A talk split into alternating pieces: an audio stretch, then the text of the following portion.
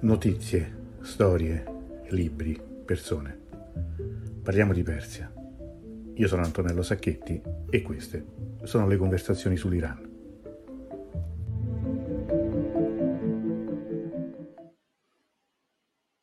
Allora, eccoci qua. Buonasera, buona domenica sera, ben trovati con le conversazioni. Stiamo prendendo, direi, proprio il ritmo giusto. Siamo visti venerdì sera, ci vediamo questa sera e ci rivedremo anche domani sera. Allora, adesso intanto benvenuti, perché vedo che siete già molti questa sera. Uno dei primi, come sempre, Marco Giuseppe, buonasera. Aspettiamo anche che si colleghino i nostri altri amici.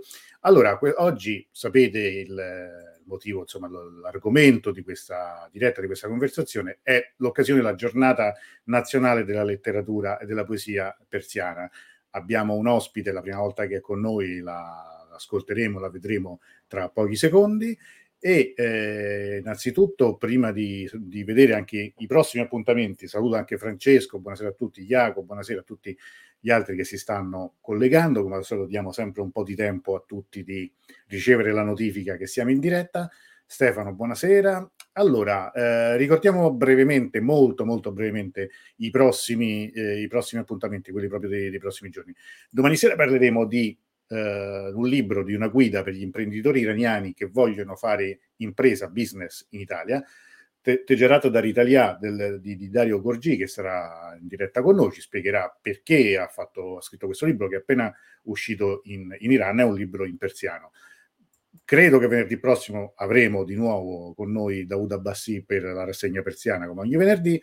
Intanto vi dico brevemente gli altri appuntamenti. Cambieremo completamente argomento il 27, perché i mondiali si avvicinano e dobbiamo pure parlare del team MLD, insomma, anche il calcio vuole la sua parte.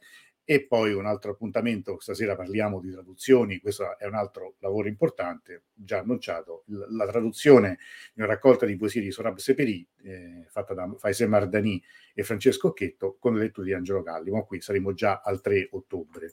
Bene, allora salutiamo anche Giuliana. Allora, il punto è questo, detto molto esplicitamente, perché questa diretta l'avete letto e ci state seguendo anche sui canali dell'Istituto Culturale Iraniano, ma gli amici dell'Istituto Culturale questa sera non si sono ancora collegati, sono assenti più che giustificati, perché so che sono in forse a Verona, mi diceva Neda, perché sono stati in diversi appuntamenti in cui si sta facendo un'iniziativa per cui hanno portato Surcanè. Abbiamo parlato anche di Surcanè, ricorderete, prima dell'estate, qui a Roma c'è una palestra in cui adesso si pratica anche lo Surcanè. Comunque loro erano stati nelle Marche, se non sbaglio prima, adesso sono a Verona, quindi probabilmente ci sono dei problemi di connessione. Noi però, insomma, li aspettiamo ovviamente, qualunque momento possano collegarsi o anche darci dei segnali, noi ovviamente li faremo entrare, però non facciamo aspettare oltre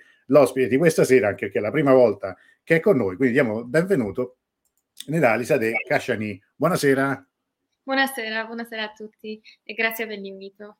No, grazie a te. Tra l'altro tu sei traduttrice, insegnante universitaria, sei anche dottore di ricerca presso l'Università di Macerata, quindi ci parlerai di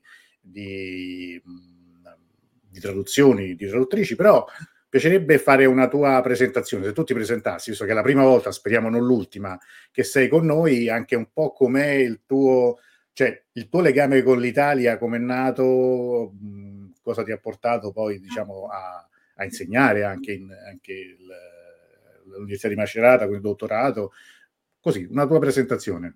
Va bene, allora devo andare un po' sul personale perché allora io ho fatto un master in studi sulla traduzione, Translation Studies, all'Università All'Ometavo Tavoei di Teheran in Iran, e poi in realtà stavo andando a fare un dottorato di ricerca in Francia, e in quel viaggio dopo la Francia sono andata in Italia per una conferenza all'Università Roma 3.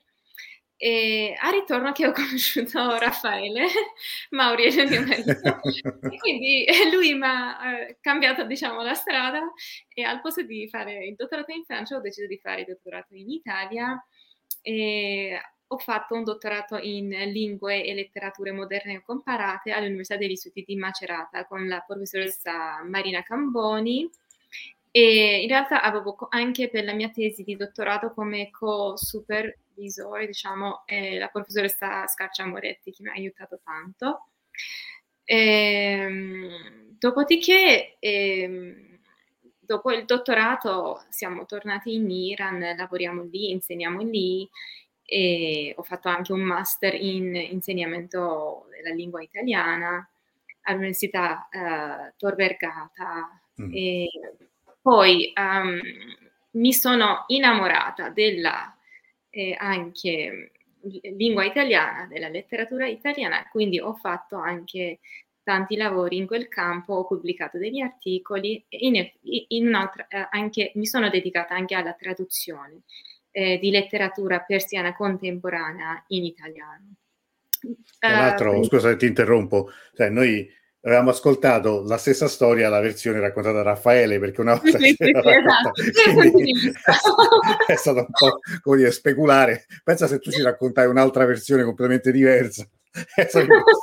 Scherzo, ovviamente. Tra l'altro, una volta che raccontai, in una diretta, credo forse proprio quella dedicata alla professoressa Scarcia Moretti, Raffaele mi ha detto: sai che io veramente per la prima volta ho conosciuto prima la mia futura suocera che ne dà in aereo, quindi cioè, immagino proprio lì. Eravamo nell'aereo da Roma per Teheran e ha fatto uno scalo a Milano.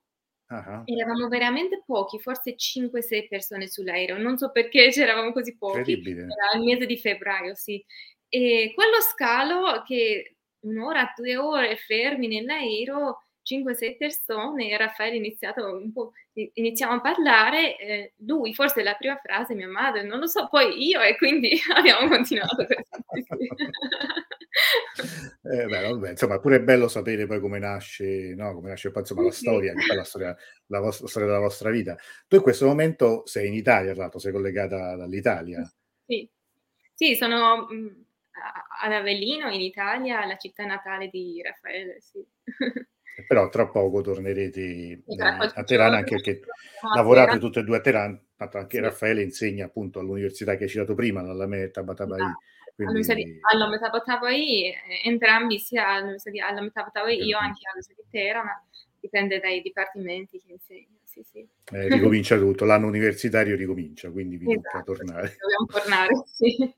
Allora, io direi a questo punto ti lascio volentieri il tuo tempo per il tuo intervento, che adesso ci spiegherai su cosa, insomma, verterà principalmente. Se gli amici poi avranno domande ce le scriveranno qui, e nel frattempo, sempre se poi torneranno, se Mosen, il direttore Amini, busseranno, daranno qualche segnale, noi ovviamente li accoglieremo in ogni momento. Prego.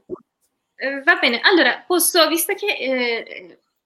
questa trasmissione è in occasione della giornata di letteratura persiana, dico poche parole sui lavori fatti in Italia, e poi parlerò di due traduzioni.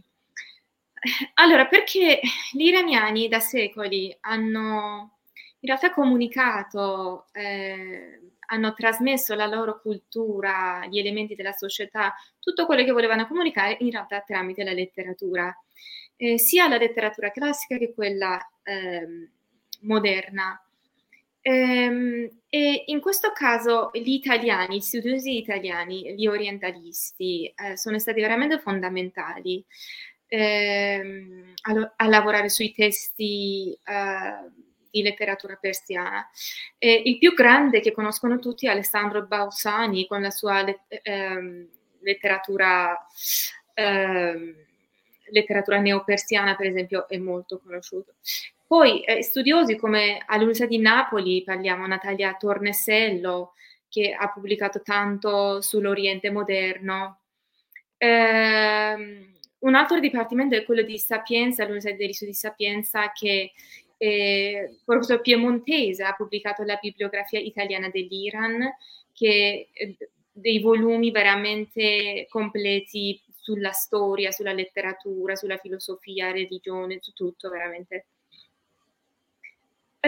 Però i lavori più importanti sulla letteratura contemporanea persiana forse sono fatti all'Università di Venezia e all'Università di Bologna. All'Università di Venezia avevamo in realtà il professor Gianroberto Scarcia, che è una grande perdita, in particolare con il suo libro Divano Occidentale. Ha contribuito in diversi modi alla letteratura persiana, il più forse recente Divano Occidentale. E poi Riccardo Zippoli, che ha tradotto Abbaschiaro Stami, ha tradotto Sohrab Sepehri.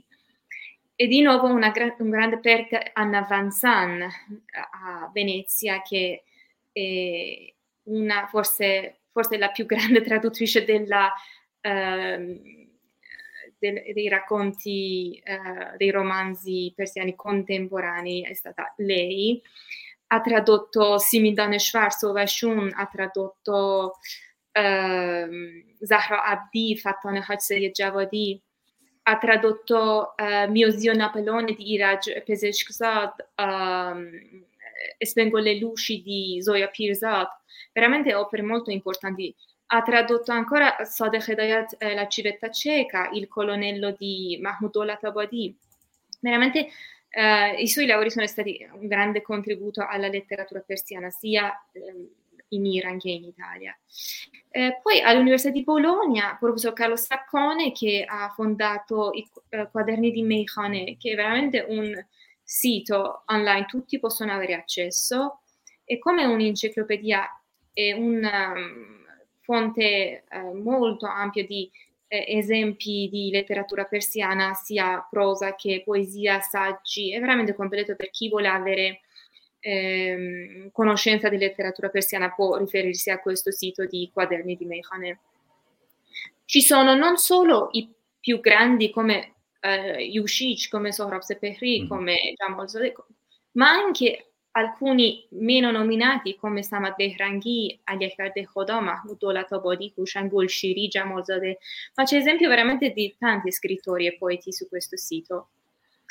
Poi un'altra, professoressa Faiza Mardani, anche lei ha fatto una grande contribuzione alla letteratura persiana contemporanea, in particolare con la sua traduzione È solo la voce che resta, di Forough Farrokhzad, che anche tu hai parlato con professoressa su di Forough Farrokhzad, mi ricordo, sì.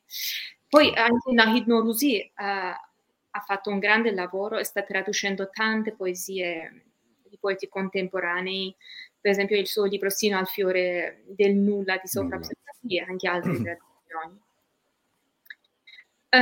Poi il professor Maurizio Pistoso, che ha tradotto Il messaggio di Kafka di Sadeh Hedayat, e da anni che sta lavorando anche su un dizionario persiano-italiano. Il primo volume è uscito, però comunque è un lavoro molto duro, ci vuole comunque appoggio anche degli istituti per poter andare avanti. Poi un altro lavoro importante che fanno i professori dell'Università di Bologna è il convegno annuale internazionale sulla lingua e letteratura persiana, che ogni anno all'Università di Bologna invitano tante persone a questo convegno, e di recente è uscito anche gli atti del convegno con il titolo Il giardino e il torrente.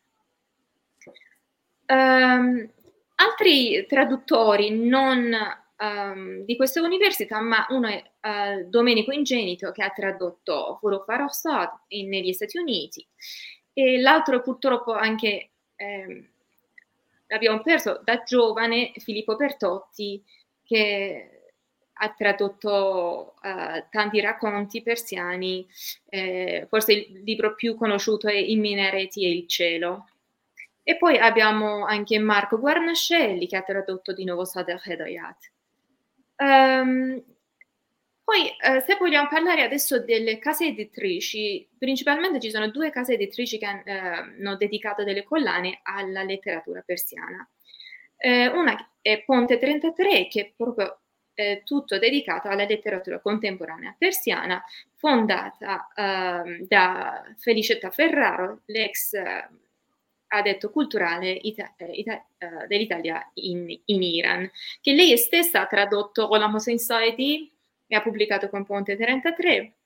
E forse il più importante traduttore di questa casa editrice è Giacomo Longhi, che anche è stato tuo ospite, ha tradotto lui, anche sta facendo un grande lavoro, ha tradotto Mustafa Insafi, Mehdi Asadzadeh, Mohammad Toloui, Mahsa Mohebali, Sader Chubai, Pietra Paziente. Lui anche sta facendo un grande lavoro e sta andando avanti. Poi altre traduzioni della casa editrice Ponte 33 sono i lavori di Mehdi Rabbi, Sohela Peschi, Sara Salar, Nasim Arashi, Faribova Fino, Hittabo Taboi, Mustafa Mastur. Cioè veramente chi vuole conoscere i romanzi persiani contemporanei può tranquillamente fare un acquisto della casa editrice Ponte 33. È il riferimento migliore, sicuramente, è il primo, il più importante. Può sapere cosa sta succedendo in Iran, quali sono i gusti letterari, sì. L'altra casa editrice è Francesco Brioschi, editore, che ha dedicato una collana alla letteratura contemporanea persiana, che la grande Anna Vanzan traduceva per Brioschi. Poi hanno tradotto lavori di scrittori come Zoya Pirzad, Simin Daneshvar, Iraj Pezeshkzad, Mustafa Mansour, Taher Alavi, Fattane Hajzai Javadi, Zahra Abdi, Mehdi Behzad. Hanno fatto veramente un grande lavoro. E l'altro elemento importante che ha contribuito alla diffusione di letteratura persiana in Italia, posso veramente dire, l'Istituto Culturale ha fatto grandi lavori, sì, anche questo va detto. Scusa se ti interrompo, no, però è vero questo lavoro che è cominciato una quindicina di anni fa in modo massiccio come pubblicazione. Il lavoro prima di ricerca e di traduzione ovviamente è cominciato molto tempo prima. Il lavoro di Anna Vanzan credo sia stato forse uno dei primi dedicati alla letteratura contemporanea. Sicuramente il professor Piemontese o altri che hai citato tu sono più dedicati alla traduzione dei grandi classici, no? Però sì, questa attenzione per la letteratura contemporanea credo che sia una delle grandi eredità di Anna Vanzan, che tra l'altro nell'ultima parte della sua vita ha poi tirato fuori delle perle, perché cioè è un peccato. Tra l'altro mi dai là per una piccola parentesi, nel senso che noi abbiamo cominciato un gruppo di lettura lanciato lo scorso venerdì, e il primo libro che leggeremo o rileggeremo insieme, di cui parleremo il 13 ottobre, è proprio Mio zio Napoleone, con appunto ovviamente per la traduzione di Anna Vanzan, perché è un grande libro, un romanzo anche divertente. Poi c'è tutta anche una serie televisiva, e perché è una cosa che spiega, no, anche la cultura italiana. Comunque è un periodo storico comunque dell'Iran. Certo. Prima, sì. Tra l'altro Prego, scusami. No, Anna Vanzan è veramente un peccato la sua perdita.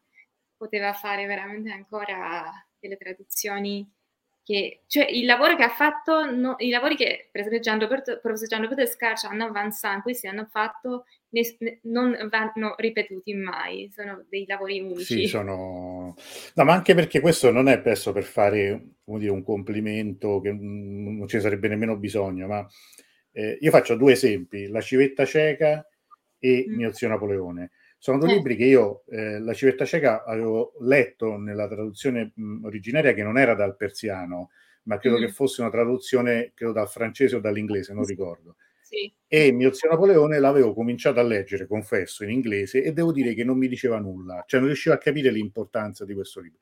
Nella traduzione invece di Anna Vanzan, a parte che, non lo so perché, è più divertente, il libro io l'ho trovato divertente, anche l'edizione di Francesco Brioschi, editore, è splendida.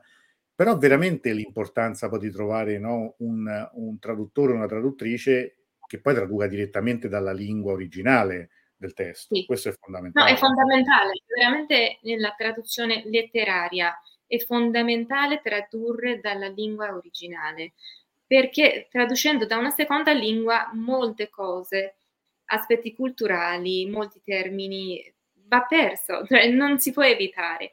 Quindi veramente è importante tradurre dalla lingua originale qualsiasi. Certo, lo so, in particolare in Iran la maggior parte sanno l'inglese oppure il francese, però è meglio concentrarsi sui dipartimenti di lingua in Iran per educare i traduttori in altre lingue perché possano tradurre dalle lingue, l'italiano, tedesco direttamente. Certo. Tanto Iago ci conferma la civetta sacra tradotta dall'inglese. Michele Marelle, che salutiamo, invece dice credo francese, non lo so, comunque sia sì, non era tradotta dal persiano ed era secondo me, insomma, era una cosa abbastanza importante. Intanto salutiamo appunto Michele Marelli, che è un altro traduttore importante dei nostri. Io, per scherzare, dico sempre lui e Giacomo Longhi sono i Paul McCartney e John Lennon della traduzione dal persiano, però sì, sicuramente loro stanno facendo un grande lavoro in questo senso. Sì. Io ti volevo domandare una cosa a proposito del tuo lavoro, no, in Iran, comunque del tuo rapporto anche con gli studenti, le studentesse iraniane. Oggi, cioè, soprattutto tra i giovani, quanto è importante la letteratura e la poesia in Iran? Rispetto alle altre generazioni? Sì. No, allora, rispetto ai... cioè, la generazione dei miei genitori, se parliamo, meno importante. Loro veramente leggevano tanto. Oggi purtroppo l'internet, i telefonini, cioè anche all'università è la stessa storia, cioè i ragazzi vengono, che ne so, con i telefonini in mano, con i tablet. Comunque purtroppo c'è stato un distacco, però ancora la poesia in Iran per i giovani è importante, cioè anche un po' un prestigio, se qualcuno riesce a citare un verso di, che ne so, Sohrab Sepehri, di Shamlu, di Jamalzadeh, ancora è una cosa carina, diciamo, per i giovani. La prosa va letta tanto, anche ci sono tante case editrici, sì, la prosa va letta anche sia in letteratura persiana sia le traduzioni, leggono tanto. La poesia un po' di meno, però ancora c'è un po' di, diciamo, interesse, sì, speriamo che aumenta, non diminuisca. Sai, sono quei fenomeni particolari. Io per esempio ignoravo che in Italia un mezzo con cui i ragazzi, ma anche i giovanissimi, vengono a conoscenza di libri, anche diciamo abbastanza complessi, non per forza libri di intrattenimento, è TikTok. Cioè, esiste una comunità su TikTok che io ignoravo fino a qualche mese fa, in cui invece questi ragazzi condividono le letture, condividono dei titoli, e ci sono stati un paio di casi di libri che in Italia non avevano avuto successo, l'avevano avuto negli Stati Uniti per esempio, e però grazie a delle comunità su TikTok invece hanno avuto uno slancio. Tra l'altro fanno una cosa abbastanza strana, però devo dire al suo fascino, adesso non so, non mi prendete per matto, che è la lettura, cioè nel senso loro vanno in diretta mentre leggono, ma non leggono ad alta voce, leggono, cioè stanno leggendo, cioè, però se questo serve per incoraggiare a leggere va benissimo, cioè non so come dire. No, ma è strano. Io una volta mi sono messa a vedere, c'era questa ragazza in poltrona che leggeva. Vabbè, ma adesso inizierà. No, era quello il... Ma vedete che io sto leggendo. Sì, però, cioè, sai, anche il, come dire, il dimostrare... Anche il gesto, sì. Vero, il gesto, cioè, vedete, questa è la lettura, quindi se volete, leggiamo tutti insieme, ognuno dice quello che legge, mette il libro, però poi stiamo zitti. Secondo me, a suo modo, è una cosa bellissima, cioè, nel senso... Sì, cioè, no? Qualsiasi cosa che invita i giovani a leggere è una iniziativa bella e carina. È importante farli invitare, incoraggiare a leggere, devono sapere l'importanza di lettura, di certo. Leggere, questo è anche importante, perché ci sono, vedo i giovani che vengono all'università, vogliono imparare, vogliono leggere, però non sanno neanche tanto come. Certo. Oh, allora, scusate, abbiamo qui Mosen. Ciao Mosen, come stai? Buonasera. Sono mortificato. No, io mi sono entrato, ho bussato, sono entrato per dirvi veramente perché prima di tutto per chiedere scusa sia da te Antonello, anche dalla professoressa e da tutti gli amici che ci stanno seguendo. A dire la verità io sono ancora sulla strada per tornare a casa, perché eravamo in questi giorni a Verona per Surcanè. Dovevo partire all'1, ero programma che parto all'1 e poi per le 9 mi posso collegare. Purtroppo siamo partiti alle 7 e ancora io sono sulla strada. Dove per sei tornare adesso? Per tornare a casa. Quindi non sono riuscito a collegarmi. Dove sei? Ancora... Dai, a che punto sei? No, perché ho sentito, perché vi seguivo direttamente, mi dicevi che ancora non sono entrati, quindi mi sono fermato autogrill per collegarmi e chiedere scusa e poi vi lascio così per proseguire. Veramente chiedo scusa da tutti quanti, da voi, anche da tutti gli amici che ci stanno seguendo. No, vabbè, ma un saluto, tanto ti saluta anche... Michele, grande Mosen, insomma, infatti io ero sicuro, sicuramente sarà successo qualcosa, diciamo, di un contrattempo, niente di...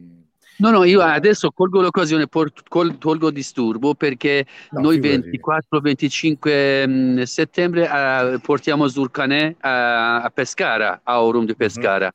E 6 e 7 ottobre ce l'abbiamo la musica di Boucher, bellissima musica di Boucher.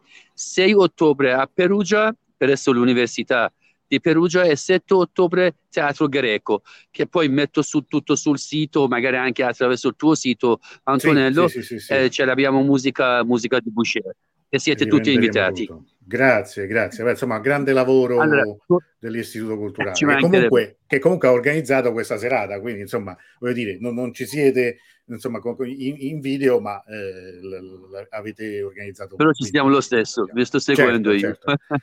Allora, buon viaggio, buon rientro a casa. Grazie e buon proseguimento. Grazie tante. Ci sentiamo presto. Un saluto, a tutti. Ciao. Ma pare una cosa fatta apposta, no? Cioè, sull'autogrill, però non è così. Però, insomma, ecco, Marco si dice: perché non scendete qui in Puglia e Salento? Ma nemmeno a Roma, però vengono. Infatti, peccato che a Roma avrebbero trovato, secondo me, anche molta attenzione. Il commento di Michele, commento mio: ma tu non parli italiano? Risposta: no, ma magari in inglese c'è. La tentazione di bloccarla è stato forte. Scusami, però non ho capito a cosa ti riferisci. Invece Iaco dice, cito, per la presente edizione italiana settono inoltre conto della traduzione francese di eccetera eccetera. In effetti sono citate le due traduzioni, quindi ecco, probabilmente la verità sta nel mezzo. Va bene, ho modificato il commento. Beh, forse mi sfugge qualche, era uscito solo una parte, non ho capito, scusami, va bene. Prego Neda, scusami, ti ho interrotto. Allora, niente, adesso se posso parlare della traduzione. Certo. Sì, ok. Allora, un'altra traduzione pubblicata dalla casa editrice Ponte 33 insieme all'Ismeo è la traduzione fatta da me e mio marito Raffaele Maurizio, Manuale di letteratura e saggistica contemporanea persiana. Quest'opera in realtà è un'opera di Mohammad Jafari Haqi, il professore ordinario dell'Università Ferdowsi di Mashhad. Un lavoro molto importante che in Iran, nei dipartimenti di lingua e letteratura persiana, sempre insegnano questo libro. Quindi questo lavoro è stato affidato a noi da parte dell'Istituto Culturale Iraniano. Prima di noi avevano chiesto ad altri traduttori, ma per, diciamo, la grandezza del lavoro e anche le complicanze, comunque tanti esempi di poesia, di prosa da tradurre, inoltre il testo, molti avevano rifiutato. Noi comunque, essendo a quattro mani, abbiamo deciso di tradurre questo libro di 400 pagine. È un libro che parla della letteratura contemporanea persiana dal 1921 fino a anche la letteratura di rivoluzione. È un libro che parla sia della storia della letteratura, sia porta di esempi, diciamo, la biografia dei poeti e degli scrittori con degli esempi delle loro opere. Da dire che prima di tutto dico i capitoli di questo libro, ci sono 7 capitoli principali. Il primo è Dopo il risveglio, il secondo la poesia nimayana, che forse è il capitolo più importante sui poeti contemporanei, poi la letteratura della rivoluzione, comunque un capitolo molto breve, poi un capitolo sulla narrativa, un capitolo sulla saggistica, la letteratura femminile e alla fine la letteratura persiana contemporanea fuori dall'Iran, quindi Tagikistan, Afghanistan. Questa traduzione, come ho detto, questo libro portava tanti esempi delle poesie dei poeti e dei testi, i racconti degli scrittori. Quindi quello che noi abbiamo fatto in questo caso era che se per gli esempi portati c'era una traduzione già fatta in Italia, noi abbiamo riportato quella traduzione per anche far conoscere i lavori fatti in Italia al pubblico che legge questo libro.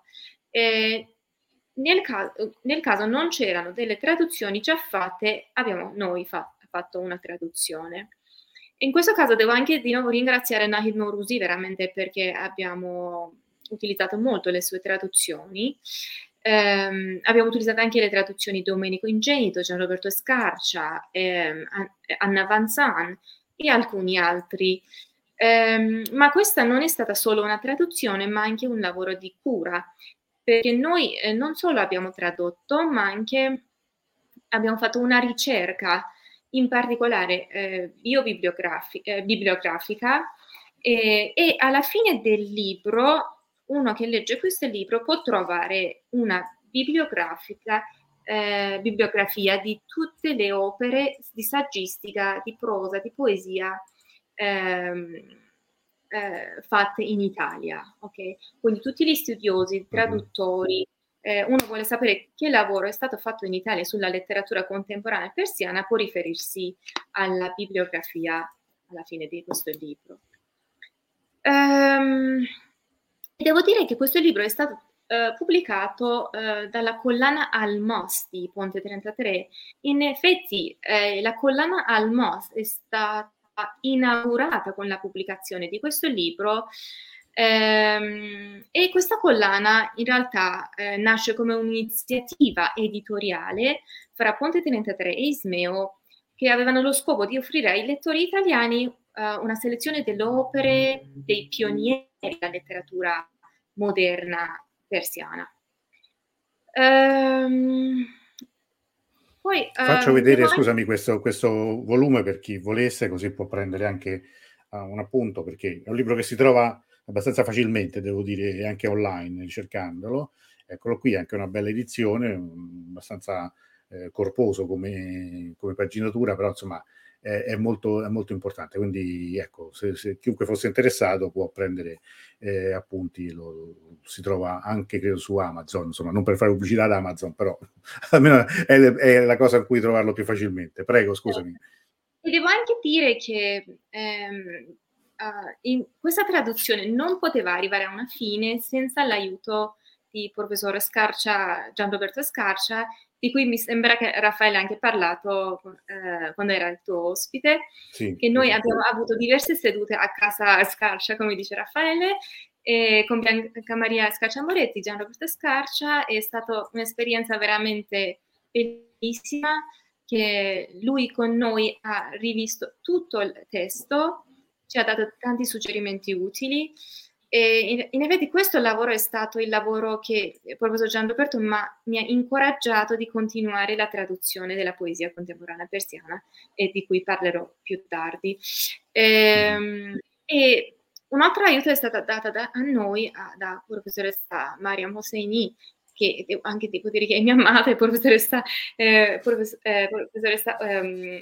ordinaria della lingua e letteratura persiana in Iran, che quindi i dubbi che avevamo sul persiano abbiamo chiesto a lei, e sul testo in italiano abbiamo consultato il professor Gianroberto Scarcia.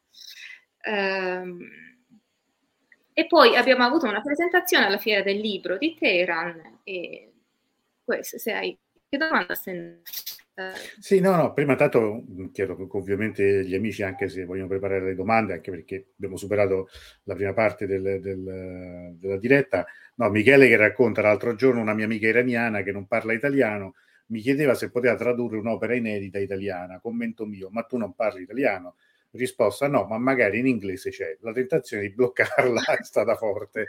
Capisco, dopo tutto quello che hai fatto tu, insomma, che fai della vita, è un po' come dire, insomma, un po' una sconfessione totale. No, una cosa, ecco, ti volevo chiedere. Abbiamo parlato delle traduzioni in italiano di autori persiani contemporanei. In Iran ci sono, quali sono gli autori italiani che sono più conosciuti, diciamo, a livello universitario, a livello di studenti di letteratura, o semmai a livello anche popolare? Però non so quanto questo, che misura si possa calcolare. Non ci sei, forse si è frizzata un momento l'immagine. Allora io ne approfitto, perché in questi momenti bisogna sempre, come dire, ricominciare da capo, che è il modo migliore in tutte le cose, diciamo, che riguardano l'informatica, è riavviare, così si è bloccato, ma questo sicuramente è un problema di linea, di connessione. Io ricordo che abbiamo lanciato appunto questo gruppo di lettura. Il primo libro è quello tradotto da Anna Vanzan, Mio zio Napoleone, ne parleremo il 13 ottobre. Per novembre si può scegliere, a questo link che vedete qui e che adesso vi faccio vedere la pagina. Ecco, tanto Neda ritorna, eccomi. Aspetta solo un momento, eccolo qui. Eccoci, ecco, c'era un momento di saltare la connessione, forse. Un attimo, ho perso la connessione. Mi sono connessa, sono dato spazio al telefonino. Okay. No, non ti preoccupare. No, stavo solo facendo vedere che il nostro gruppo di lettura, che per il mese di novembre, per scegliere il mese di novembre, si può andare al link che metto qui in sovrimpressione, e tutti quanti, chi vuole, può partecipare e scegliere uno di questi libri da leggere o rileggere insieme. Appunto, Zoya Pirzad, che anche tu hai citato, Spengo io le luci, che è tratto da Francesco Brioschi editore, se non sbaglio sempre tradotto da Anna Vanzan. Poi ci sono altri libri, quello di Kader Abdollah, La casa della moschea, un libro un po' più datato, La cucina color zafferano di Yasmin Crowther. Stefano Ortega, un libro appena uscito, L'Iran dietro le porte chiuse, che non conosco. Asarna Fisi, Le cose che non ho detto, che non ho letto. Mostafa Mastur, Sull'amore e altre cose. Quindi c'è tempo fino al 12 ottobre per votare, al link trovate tutto e potete scegliere. Prego. Ok. Allora, no, stavo dicendo che il professor Gianroberto Scarcia in particolare mi ha incoraggiato di continuare la traduzione della poesia contemporanea persiana, e quindi io ho deciso di tradurre una raccolta di... Ma mi senti, Antonello? Sì. Sì, ti okay. Sentiamo. Quindi io ho deciso di tradurre una raccolta di poesia di professor Mohammad Reza Shafi Kadkani, il libro Hezare Dovom Ahuye Kuhi, il secondo millennio della casella di montagna. La scelta è stata in realtà per un fatto importante, che professoressa Maria Hosseini, mia madre, è l'allieva principale di professor Kadkani, e quindi io da bambina ho avuto la fortuna di poter frequentare i grandi della letteratura persiana come Shafi Kadkani, come Ali Mosaffar, come tanti altri, o per esempio come compagno di banco di mia madre era Risa Raminpour. Quindi da bambina andavo all'università con lei, andavo anche alle sedute di letteratura persiana, come a casa Afshar, Moghufat Afshar. E quindi io avevo sempre un interesse grande per le poesie di Akhwan Sales. Leggendo le poesie di professor Shafi Kadkani, lui che era un amico veramente caro di Ahavan Saleh, l'influenza di Ahavan si sente molto sulle sue poesie, e in effetti anche le poesie di questo Shafiq Adghani mi piacciono tantissimo, quindi ho deciso di fare questo contributo. E la poesia di Adghani in realtà è una poesia che lui ha una conoscenza profonda di letteratura sia classica che contemporanea, di letteratura persiana. Mannaggia, risaltata la linea. Allora approfitto per rispondere a Marco Giuseppe. Sì, ma non ci sono problemi, non hai scelto su LinkedIn, hai scelto su Google, cioè quindi è arrivato la tua risposta, l'ho vista, quindi votate tutti quanti per partecipare. Ecco, io rimetto qui il form e potete scegliere il libro che più vi interessa. Se ci sono domande, io vi invito a farle, prima possibile, anche perché viste anche la condizione non proprio ottimale della connessione della nostra ospite, magari poi rischiamo di non ascoltarla. Allora, io vi ricordo che uno dei personaggi, le persone citate da Neda questa sera, noi l'avremo qui ospite il 3 ottobre, quando appunto finalmente con Francesco Occhetto e con Angelo Galli poi presenteremo appunto Un'oasi nell'attimo, che è questo libro pubblicato, uscito a luglio, che è una raccolta di poesie di Sohrab Sepehri con testo a frotte, tra l'altro. Questa è una cosa insomma anche molto molto interessante, quindi segnatelo, perché questo sarà un grande appuntamento, come secondo me sarà molto diverso l'appuntamento di domani sera, quando parleremo di imprese, soprattutto imprese iraniane che vogliono fare business in Italia, ma anche il contrario. Tra l'altro la notizia che commentavamo prima della diretta con Neda è che appunto Iranair sta per raddoppiare i voli settimanali dall'Italia. Eccoci, bentornata. Ci sei? Ci senti? Evidentemente la connessione non sta andando benissimo. Noi ti vediamo, ma l'immagine è bloccata, non so se ci arriva la voce, non so come possiamo fare per risolverlo. Io in genere quando faccio così, quando rimuovo e poi rimetto, vediamo un po' se si può vedere. Purtroppo, come sapete, siamo sempre un po' legati alla qualità della connessione, che in certi casi non è per niente stabile. Questa, insomma, è una delle tante cose che questi 2 anni e mezzo che ci separano, insomma, dal pre-Covid all'epoca post o Covid, o non so come chiamarla, sarebbero dovute risolvere in Italia, nel senso che i grandi investimenti per la fibra, eccetera, eccetera, però in realtà continuiamo a parlare spesso di questo. No, che metti sotto la voce? Non si vede proprio, non c'è la connessione, non è che io metto sotto la voce, è una questione proprio che non arriva il suo segnale, quindi è così. Allora, vediamo un po' se c'erano altri commenti prima, torniamoci, riproviamo ancora una volta. Eccoci, forse ci siamo? Eccoci. Scusatemi di nuovo. Non ti preoccupare. La connessione va bene. Sì, scusa. Vabbè, dai, non ti preoccupare. Allora, ok. Allora, stavo dicendo, poi la particolarità delle poesie di professor Shafiq Adghani è che lui... Prego, ti sentiamo. Ok. Lui combina il linguaggio epico con il linguaggio moderno, la traduzione con la modernità nella sua poesia.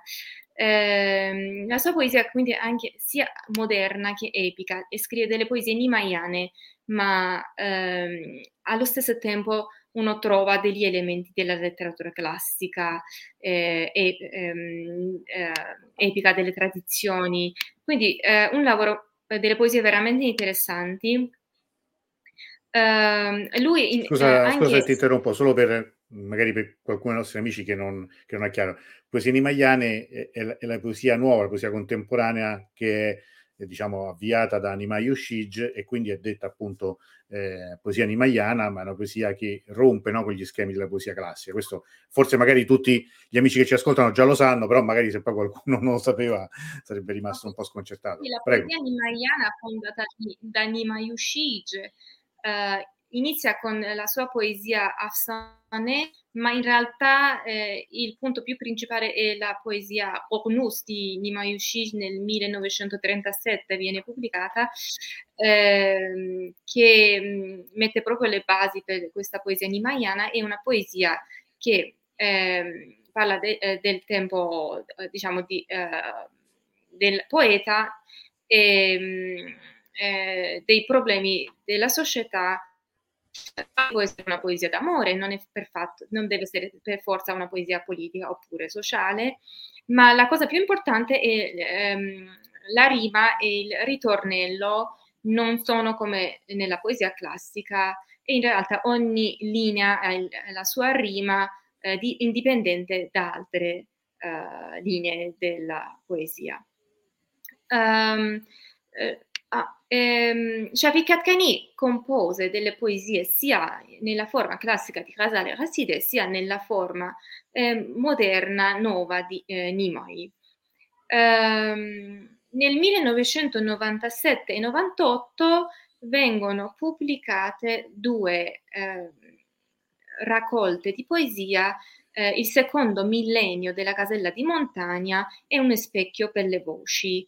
Che questi due volumi contengono tutte le poesie di professor Shafikat Kani fino a quell'anno. Dopodiché lui ha composto altre poesie che vengono pubblicate in un altro volume. La raccolta Il secondo millennio della casella montagna contiene 5 libri di poesia. Le elegie del cipresso di Kashmar, Una riga dalla malinconia, Un ghazal per il girasole, Ammirando le colombe e La stella cadente. Un aspetto importante delle poesie di Shafikat Kani è la musicalità, nonostante essendo le poesie moderne, ma hanno una musicalità, come dicevo, anche molto simile a quello di Akhavan Sales. E lui anche molto legato al Nishabur, a Khorasan, quindi anche questo elemento si vede molto nella sua poesia. E sono le poesie anche molto simboliche, piene di immagini.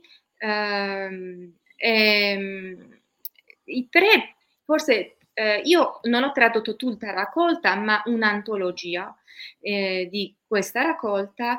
Io non ho considerato le poesie scritte in forma di ghazal o qaside, ma ho scelto le poesie nimaiane di Shafikat Kani e ho tradotto quelle poesie che la traduzione verrà pubblicata alla fine di 2022 oppure all'inizio di 2023. Se c'è tempo posso darvi un esempio di poesia. Le tre poesie più carine di questa raccolta, una è proprio il titolo del libro, cioè Il secondo millennio della casella di montagna, l'altro In cerca di Nishapur e il terzo Fra il chiarore e la pioggia, forse la più bella, che vorrei leggervi questa poesia come un esempio di come sono le poesie di Shafikat Kani. Prego. Allora, il titolo è Fra il chiarore e la pioggia. Le nuvole nei paraggi appese nella luce, i colori nei colori, un insieme di quest'istante e mai, purpureo, viola, giallo e ruggine, turchino, zolfo e corallo, e l'universo nella sua essenza peregrina fra il chiarore e la pioggia. Pianura dopo pianura, coltivate e verdeggianti, giardino dopo giardino, folti estesi, le case di mattoni, i ponti e terreni coltivati, le fabbriche e le colombe e il fumo dell'esistenza, uno accanto all'altro, con donne in bicicletta verso il lavoro, e tutto nella sua architettura armonioso, e il tempo nella sua nascita peregrina fra il chiarore e la pioggia. Giungo qui da una dimora, dovunque sulla carta di paglia e sul giallo del deserto cade una goccia di inchiostro verde e battezzato la vita. E un albero sulla riva di un ruscello non è un'allegria, è mille allegrie. E questo solo nella sua silhouetta peregrina fra il chiarore e la pioggia. Giungo qui da una dimora, tutto è preda della rete della sorte e del soccorso divino, laddove tutto qui, nel mio percorso, è un rispecchiamento dell'intelletto umano Il cielo nei frammenti delle nuvole di febbraio peregrina fra il chiarore e la pioggia. Tutto ciò che qui all'andatura verso l'orientamento, lì verso il disorientamento, il sole di questo solo brilla equamente, la sua primavera tra bocca di giardini e il suo giardino di basilico, e il mio pensiero perduto nello stupore peregrina fra il chiarore e la pioggia. E scritto nel treno per Francoforte, Düsseldorf, febbraio 1988. Cioè, Pikatken ha anche questo... questa cosa carina che scrive il logo e la data in cui ha composto la poesia. Molto bello, altro dovremo riscoprirlo e magari riascoltarlo, insomma, in altre occasioni. E poi, quando ho perso la connessione, mi sembra che tu mi stavi facendo una domanda. Sì, no, volevo chiederti, la letteratura italiana invece in Iran, a livello universitario e a livello di, diciamo, di giovani lettori o comunque di giovani lettori che studiano letteratura, quanto sì. È diffusa, se è diffusa, se ci sono degli autori che sono conosciuti più di altri o no? Sì, come no, è molto diffusa. Umberto Eco, senza dubbio, i suoi libri sono stati tradotti e letti da molti. Anche devo dire che più gli scrittori contemporanei italiani sono stati tradotti in persiano e vengono letti. All'università, in realtà, nel Dipartimento di Lingua e Letteratura Italiana, la concentrazione forse è più sulla letteratura classica, cioè, all'università non posso dire se gli studenti leggono la traduzione delle opere italiane in persiano. Però devo dire che sì, c'è una diffusione abbastanza considerevole della traduzione della letteratura italiana in Iran. Di recente, per esempio, Henri De Luca, un libro tradotto io, che di Henri De Luca, Il nome della madre, sì, che uscirà fra poco. Henri De Luca anche è stato tradotto, Ginsberg è stata tradotta, sì, ci sono, di recente vengono tradotti dall'italiano, per fortuna. Prima, la generazione precedente, più c'erano le opere della letteratura italiana tradotte in persiano, ma dall'inglese o dal francese. Infatti ricordo un traduttore, adesso mi sfugge il suo nome, però mi ricordo che mi parlava, che aveva tradotto Curzio Malaparte, ma l'aveva tradotto tutto dall'inglese, lui non conosceva l'italiano, aveva tradotto Curzio Malaparte e anche altri scrittori del Novecento italiani, ma nessuno, ovviamente lui non parlava, non conosceva affatto l'italiano, quindi non...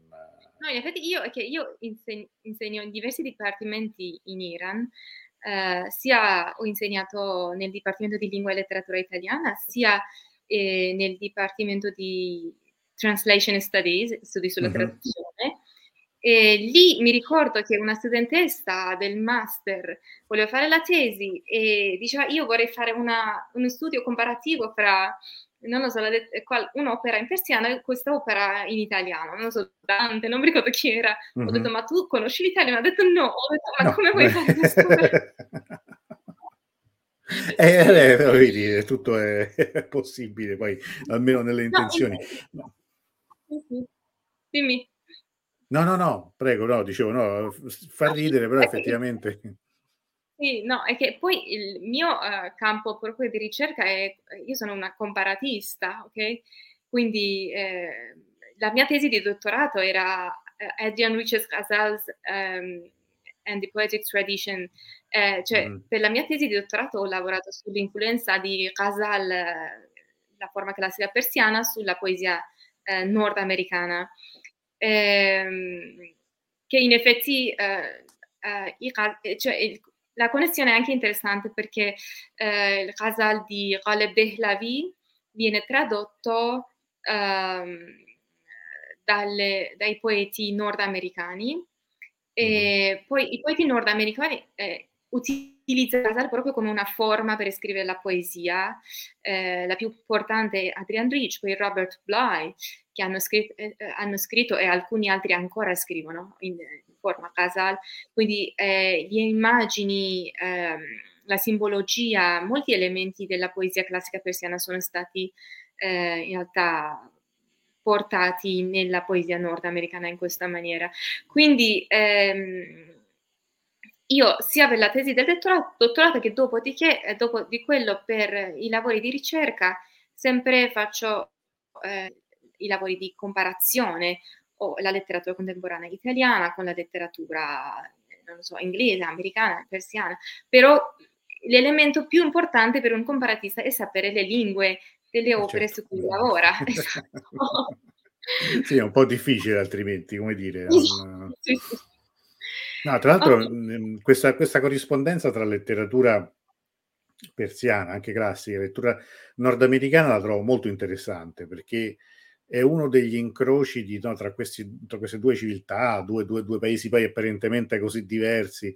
Però per esempio un'altra cosa interessante, tra gli autori che tu hai citato all'inizio, Mostafa Mastur, per esempio, lui ha tradotto Carver, che è stato un grande autore minimalista americano, ma anche poeta, e lui l'ha tradotto in persiano, quindi ha fatto un lavoro diverso, no? Esattamente in direzione opposta, ma secondo me è perfettamente riuscito come poi trasposizione. Almeno io poi l'ho letto ovviamente la traduzione in italiano, quindi ritradotto dalla traduzione che fece Felicetta Ferraro e Maria Bianca Filippini. Però ecco, stiamo parlando di un binario, come dire, in un doppio senso, no? Certo. No, per la mia tesi di dottorato in realtà professoressa Scarcia Moretti mi ha aiutato tanto, perché la parte, diciamo, orientalistica della tesi copriva lei, la parte americanista copriva la professoressa Maria Amboni all'Università di Macerata. Sì, è molto importante, è molto interessante il fatto che il ghazal, la poesia classica ha una sorta di ambiguità. Mm-hmm. Sia la lingua persiana che non ha genere, quindi quando nella poesia si dice, per esempio, che una poesia d'amore, chi viene indirizzato non è chiaro se è maschile o femminile, o anche la descrizione della persona è molto non è, per esempio, i capelli vengono descritti, le mani mm-hmm. vengono descritte. È una poesia ambigua comunque. E i poeti nordamericani utilizzano questa ambiguità della poesia persiana per comporre anche altre poesie in altre forme, però riportano tante caratteristiche del ghazal persiano negli Stati Uniti, che Robert Bly, per esempio, ha proprio due libri di ghazal. Adrian Rich un libro di ghazal, non solo hanno tradotto ghazal ma hanno scritto nella forma di ghazal. Anche in Canada ci sono delle poetesse che scrivono in forma di ghazal. Comunque sì, è una cosa interessante, sì. Molto interessante, dovremmo dedicarci una volta una diretta soltanto a questo. Marco quindi dice, quindi se ha influenzato la letteratura USA è postmodernismo, anzi addirittura l'hanno importato i persiani in America. Questo onestamente io non te lo so dire. Vabbè, è un'affermazione che non si può rispondere così facilmente, però sì, però anche la letteratura persiana ha avuto un'influenza sulla poesia almeno contemporanea nordamericana. Mentre il nostro Angelo qui, che appunto sarà con noi appunto anche per la lettura delle poesie di Sohrab Sepehri, commenta la poesia che hai letto, bellissima poesia, piena di immagini folgoranti, e quindi sì. Magari ci riproponiamo una volta di presentare poi il tuo lavoro, e Angelo come attore potrà magari recitare alcune poesie, quindi insomma rilanciamo già per altre occasioni. Setareci è molto interessante, grazie a te per averci seguito. Allora, io non so se c'erano altre cose che volevi aggiungere, se ci sono domande, mentre Marco dice addirittura, io posso sbagliarmi, ma sembra che anche Dylan Thomas abbia queste caratteristiche. Non lo so. Con queste caratteristiche cosa intende Marco? Non lo so, vuol dire il ghazal, non so se però a me ha utilizzato il ghazal. mentre Angelo, non osavo dirlo io, no, ma io già lo pensavo, mentre Neda stava leggendo i versi, io già pensavo, già ti vedevo pronto a studiare le poesie e poi magari a recitare. La poesia di Shafiq Haqqani veramente è pieno di immagini, è una bellezza della sua poesia, sia l'utilizzo delle immagini veramente, cioè uno vede proprio la poesia davanti agli occhi, vede tutta l'immagine di quello che sta succedendo, e da questo punto di vista la musicalità è bellissima, certo va persa un po' nella traduzione, però la traduzione viene pubblicata con il testo originale a fronte, certo. Quindi chi conosce anche un po' il persiano o vuole conoscere il persiano, comunque anche questo è utilissimo, può anche leggere, diciamo, conoscerla. Poi un'altra cosa importante della poesia di Katkani è la tipografia, che le linee non sono in un ordine, diciamo, semplice o normale, ma hanno una forma, le sue poesie. Ogni linea ha un posto, una distanza particolare, che anche questo ho portato fedelmente, diciamo, nella traduzione. È interessante questo, molto interessante. Ma a me, devo dire, sai cosa ha colpito? Il riferimento al basilico, che se non sbaglio è un riferimento classico, perché nella poesia persiana classica l'odore del basilico è simboleggia il paradiso, mentre noi lo associamo sempre a cose, diciamo, di cucina. Tra l'altro è vero che il basilico ha un profumo bellissimo, buonissimo, però ricordo che proprio uno che mi ha colpito anche nella storia della letteratura persiana di Bausani, che tu hai citato all'inizio, c'era questo riferimento, questa costanza con cui ritorna appunto il profumo del basilico, l'odore del basilico, che è una cosa insolita per noi, però invece anche in questa poesia c'è questa citazione, c'è questo riferimento.